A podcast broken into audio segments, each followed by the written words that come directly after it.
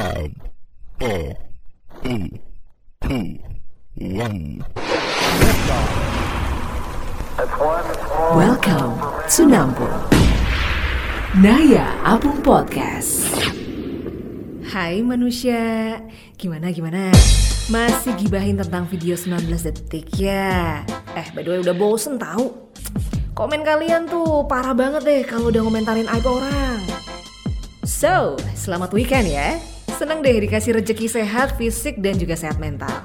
Jadi podcast episode kedua ini bisa kembali menyapa kalian yang maybe lagi ngerasa jablay. Peace. Moga cepat nemu orang yang bisa nerima kejelekan lu ya. Karena kalau nerima yang baik-baik aja mah semua orang juga pasti mampu melakukannya. Nah ya Apung is here dan kalian bisa dengerin beragam info seperti info salap, info film, info kekinian yang lagi heboh di medsos dari belahan dunia, info musik, dan juga secuil kisah dari pengalaman kehidupan atau keseharian gue yang hopefully bisa bikin weekend lo yang dari biasa aja jadi tetap biasa gitu. Doa gue buat kalian yang pastinya dengerin gue semoga sehat jasmani dan mental as always yes. Dan untuk episode kedua ini podcast gue didukung oleh Beras Osing dari Untayan Zamrud Katulistiwa. Nusantara mempersembahkan kualitas premium dari bulir padi Indonesia.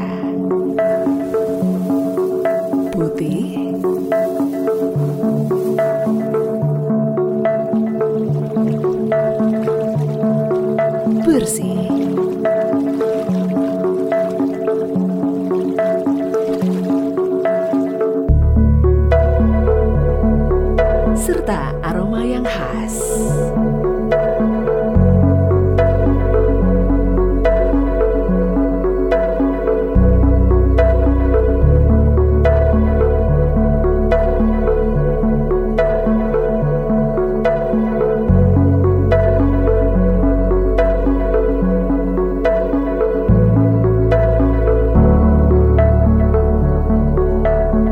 menyajikan cita rasa yang berselera. Beras Osing, beras Nusantara, beras kita semua.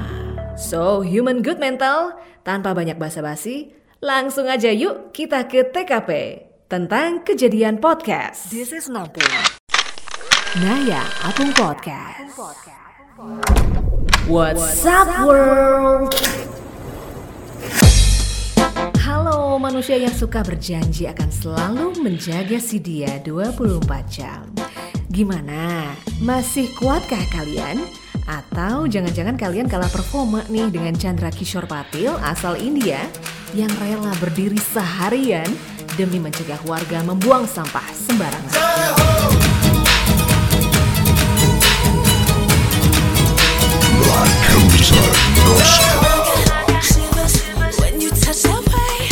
Menyelamatkan sungai, dia rela loh berdiri di tepi sungai tanpa mengenal lelah, apalagi bete. Gak cuma itu aja, Patil juga selama lima tahun telah berusaha untuk menghentikan orang-orang yang ingin mencemari lingkungannya. Aksinya itu pun viral setelah petugas IFS Sweta Bodu mengunggahnya di akun Twitter Sweta Bodu. Dia tergerak karena merasa terganggu dengan pencemaran sampah karena Patil ini menyebut selama ini dia tinggal di dekat sungai. Aksi dari pria ini bikin gue takjub sih. Doa dari gue ya, semoga patil-patil lainnya bermunculan juga di Indonesia. Eh, by the way, sampah-sampah apa yang so sweet? Nih nih, gue kasih tahu ya. I love you, I need you, I miss you. Aku tak bisa musnahkan kamu dari otakku.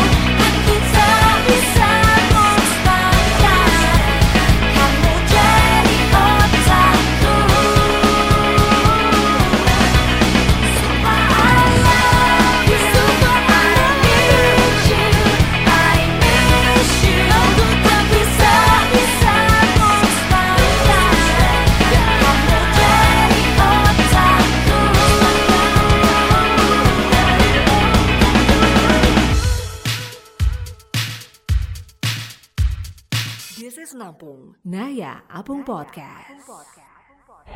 Film Me In. You haven't seen anything yet. Hai manusia yang suka nge-view story orang tapi ngekliknya buru-buru. Hehehe. Kuy, sekarang dengerin deh rekomendasi film yang gue bahas kali ini di Film Me In. Cocok buat lo yang ngerasa butuh tegangan. I don't think mommy likes me very much.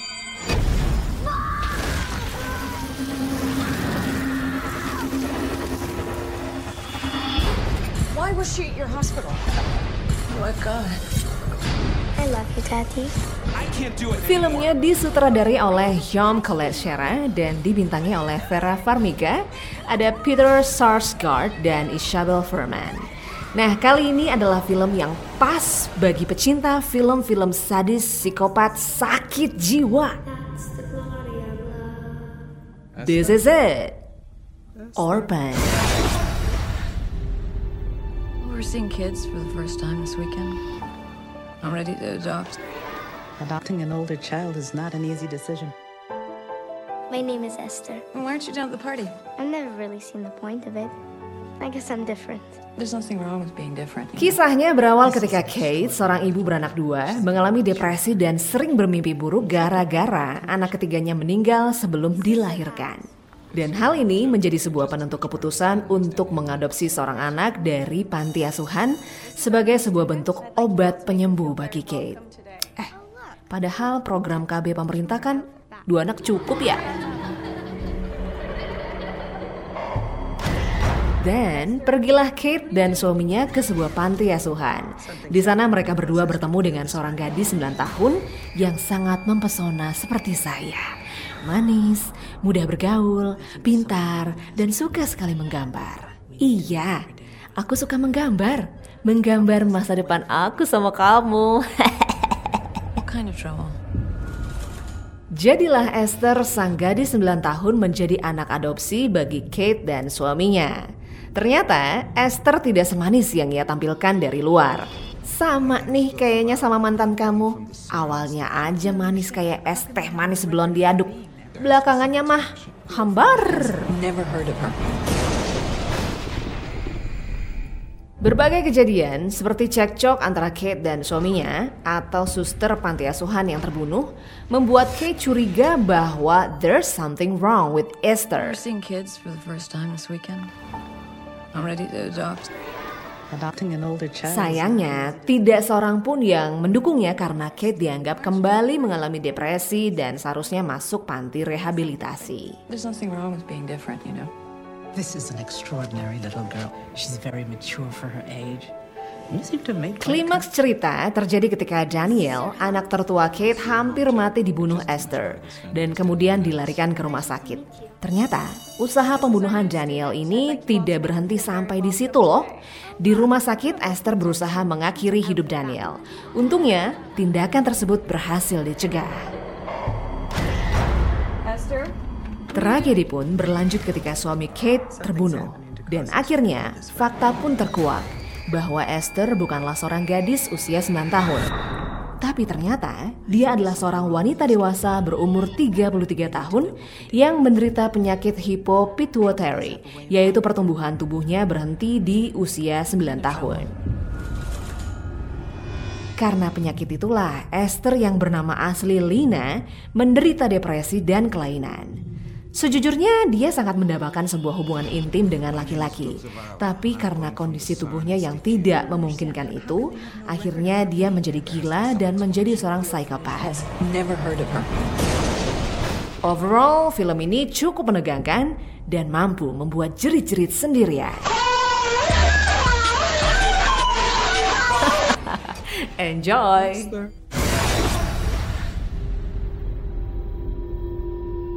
This is Lampung. Naya Apung Podcast. Hit Story. A story behind the hits. Hai manusia, udah pada bayar tagihan wifi belum? Well, it's Sunday, so I give you... Nyamuk. Sunday is gloomy, my hours are slumberless. Dearest, the shadows I live with are numberless. Yup, itu adalah lagu dengan judul Gloomy Sunday yang dibawakan oleh Billie Holiday dan sering disebut sebagai lagu kutukan untuk para pendengarnya. Auto merinding cuy. Lagu sedih dengan komposisi musik unik yang populer di era 1940-an ini konon menyimpan banyak kisah seram yang sering dihubungkan dengan kutukan. Kita tarik sejarahnya. Gloomy Sunday adalah sebuah lagu yang ditulis oleh Rezo Seres, pianis dan komposer berasal dari Hungaria di tahun 1932. Lagu sedih ini ditulis berbahasa Hungaria berjudul Vege a Vilahnak yang artinya adalah dunia sedang berakhir.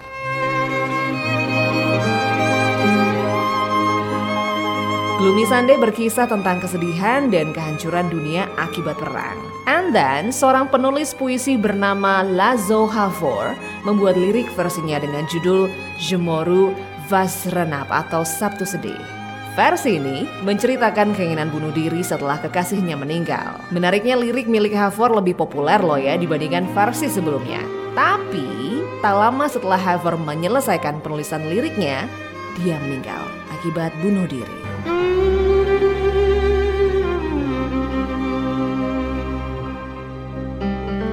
Nah, mulai dari situlah kabar yang menyebut lagu Gloomy Sunday sebagai kutukan dimulai. Sejak saat itu banyak kejadian bunuh diri yang terjadi akibat mendengarkan lagu Gloomy Sunday.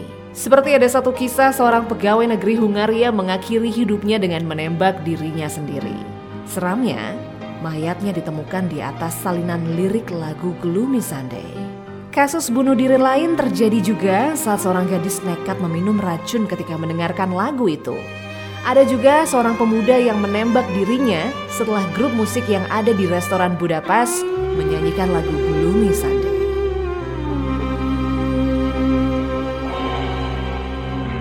Well, Gloomy Sunday nggak hanya menelan tiga nyawa, tapi hampir 200 nyawa yang disebabkan kasus bunuh diri di berbagai negara. Akibatnya, banyak negara seperti Inggris dan Amerika yang melarang lagu tersebut diputar Salah satu yang turut melarang tayang lagu ini adalah BBC. BBC melarang diputarnya Gloomy Sunday versi rekaman Billie Holiday, sedangkan untuk pertunjukan live masih diperbolehkan. Pelarangannya baru dihapuskan di tahun 2002. Tapi lagu ini dinyanyikan kembali oleh Billie Holiday dan menjadi hits sehingga banyak diputar di radio. Parahnya, angka bunuh diri meningkat pesat ketika lagu ini diputar kembali. Hayo, jangan di skip ya bagian ini.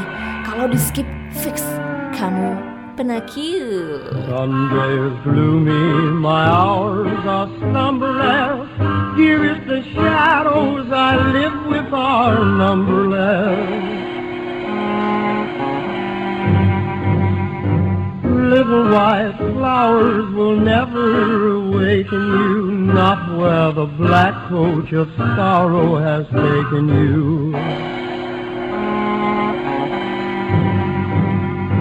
Angels have no thought of ever returning you. Would they be angry if I thought of joining you? Gloomy Sunday. Gloomy Sunday with shadows I spend it all. My heart and I have decided to end it all.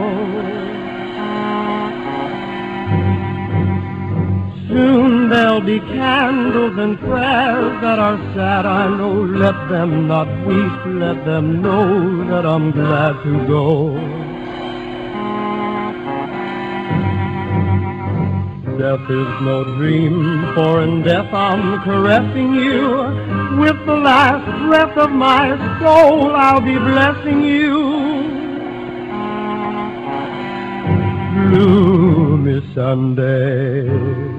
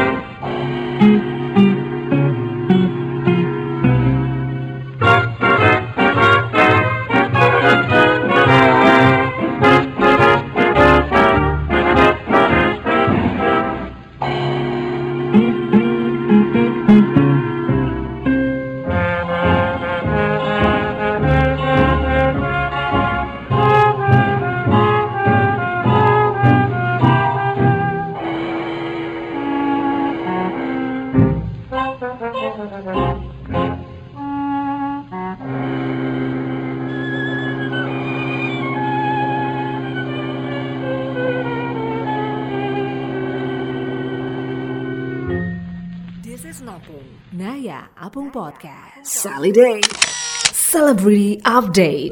Kuy, kita ngobrolin cowok yang katanya misterius banget dan gak pernah upload foto pribadi.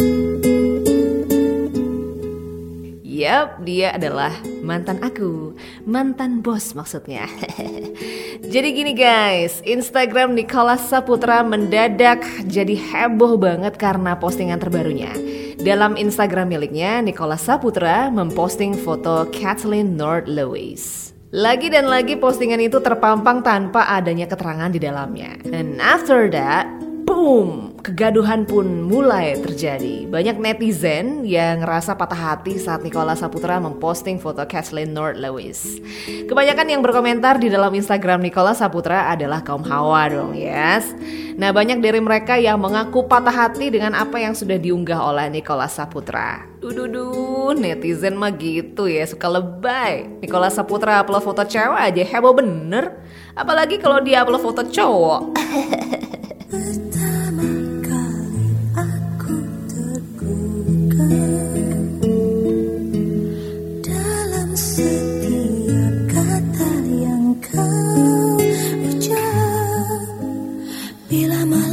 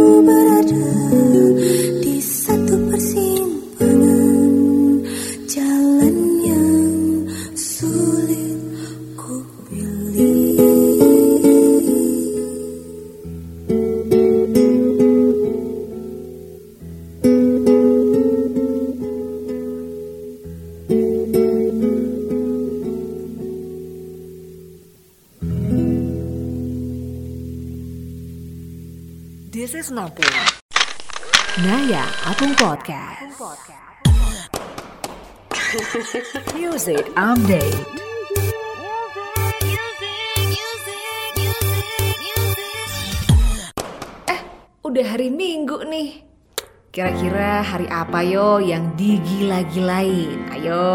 Just stop your crying, it's a sign of the times. Welcome to the final show. hope you're wearing your best clothes. Jawabannya adalah Harry Styles. Eh, itu mah Harry Styles, keles. Eh, by the way nih, Harry Styles telah dinobatkan oleh Variety Hitmaker of the Year untuk album studio keduanya, Fine Line dan lagu hit Adore You dan juga Watermelon Sugar. Walk in your rainbow paradise.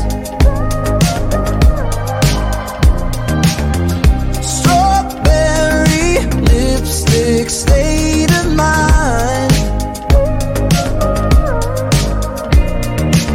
Penyanyi Inggris bersodiak Aquarius ini akan ditampilkan dalam cover majalah tahunan keempat Hitmakers dengan wawancara ekstensif bersama fotografi asli dari Parker Woods.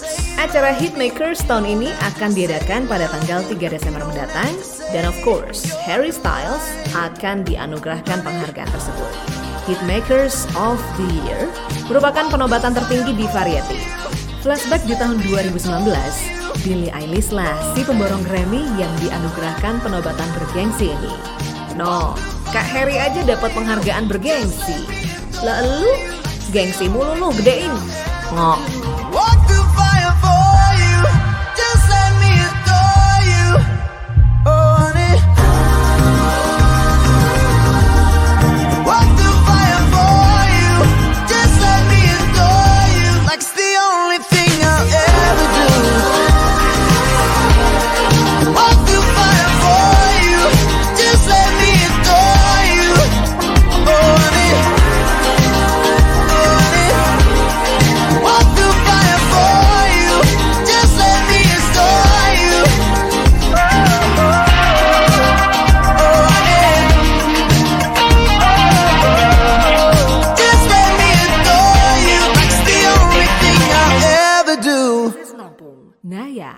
Podcast.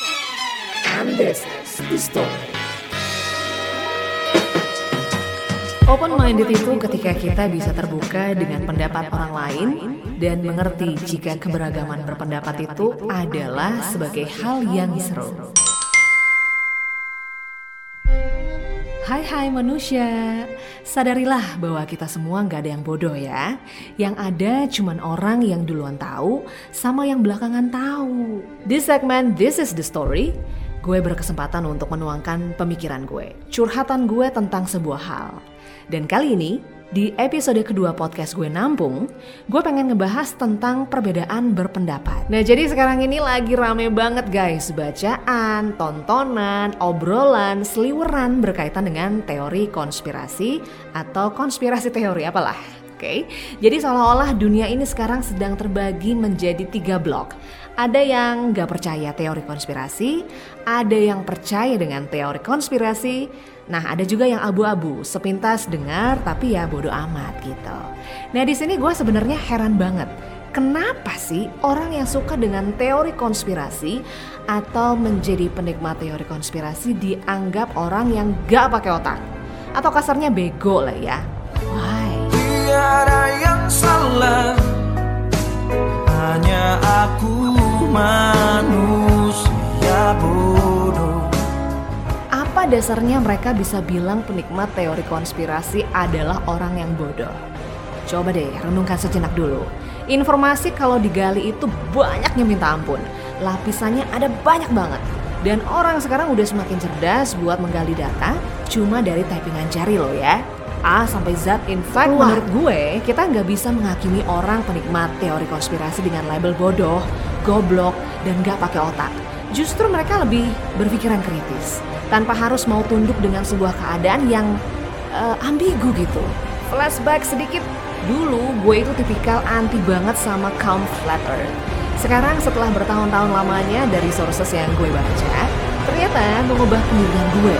Lo bayangin deh, buat apa kita mempercayai sesuatu yang jelas-jelas kita nggak pernah tahu wujud realnya. Even the earth is flat pun gue nggak percaya.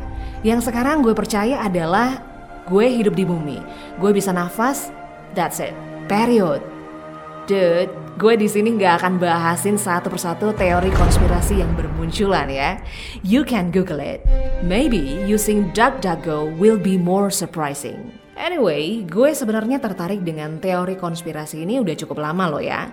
As penikmat, bukan tipe-tipe yang gembar-gembor yang palingan bakalan jadi obrolan di tongkrongan yang emang sepemikiran. Kalau enggak ya buat apa gue capek-capek ngobrolin ini topik dengan orang yang sama sekali anti atau kurang suka. Gak cuman teori konspirasi, gue juga penikmat pembaca tentang Illuminati. Bro, dunia ini gak sempit. Kalaupun sempit mungkin lo mainnya kurang jauh, entah secara knowledge ataupun secara fisik. Bukan maksud gue untuk menghina ya, tapi gue tahu kok ada orang tipe-tipenya tuh ada yang bodoh amatan gitu. Dan ada juga orang yang tipenya dig in karena saking curiousnya. Dan ada juga yang cuek yang penting hidup tentrem. Udah deh, toh untungnya apa?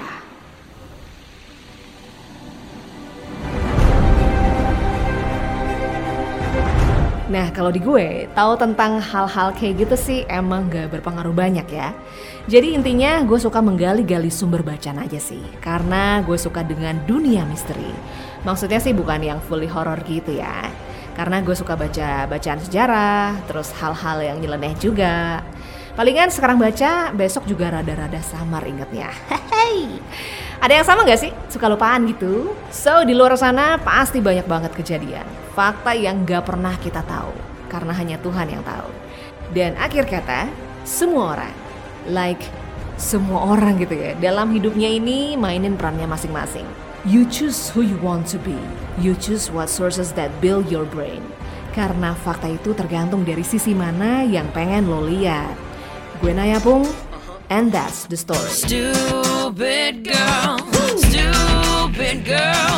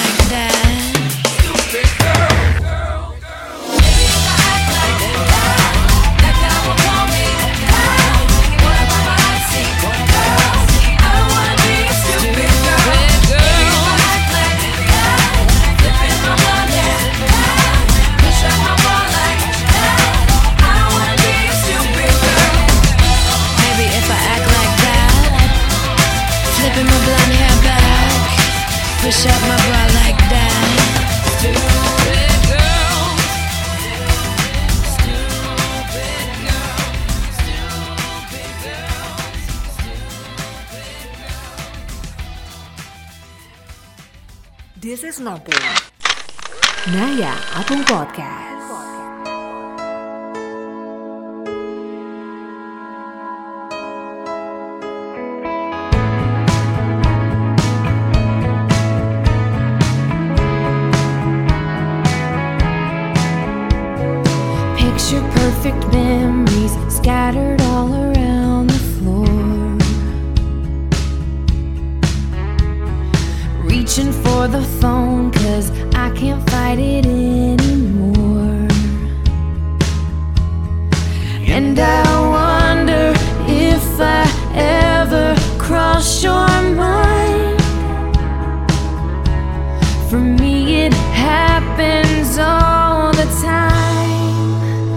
It's a quarter after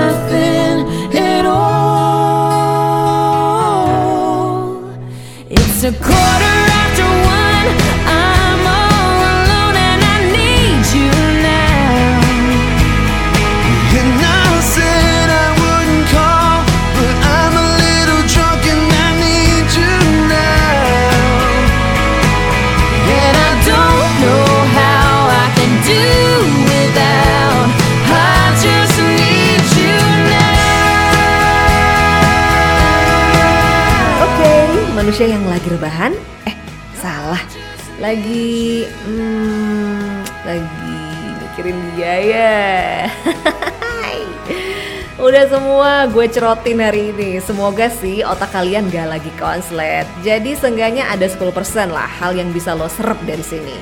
Pesan gue biar hidup lo jadi makin bermanfaat Jangan dengerin podcast gue gitu aja Disempetin atuh untuk nge-share podcast gue di story kalian oke Biar orang makin rame yang dengerin ya kan Cakep kan? Ntar yang nge-share makin cakep loh Ikan cupang dikasih makan Ya kenyang lah See you next episode ya Thank you for listening my podcast. See you next time, baby. Kiss, kiss. Mwah.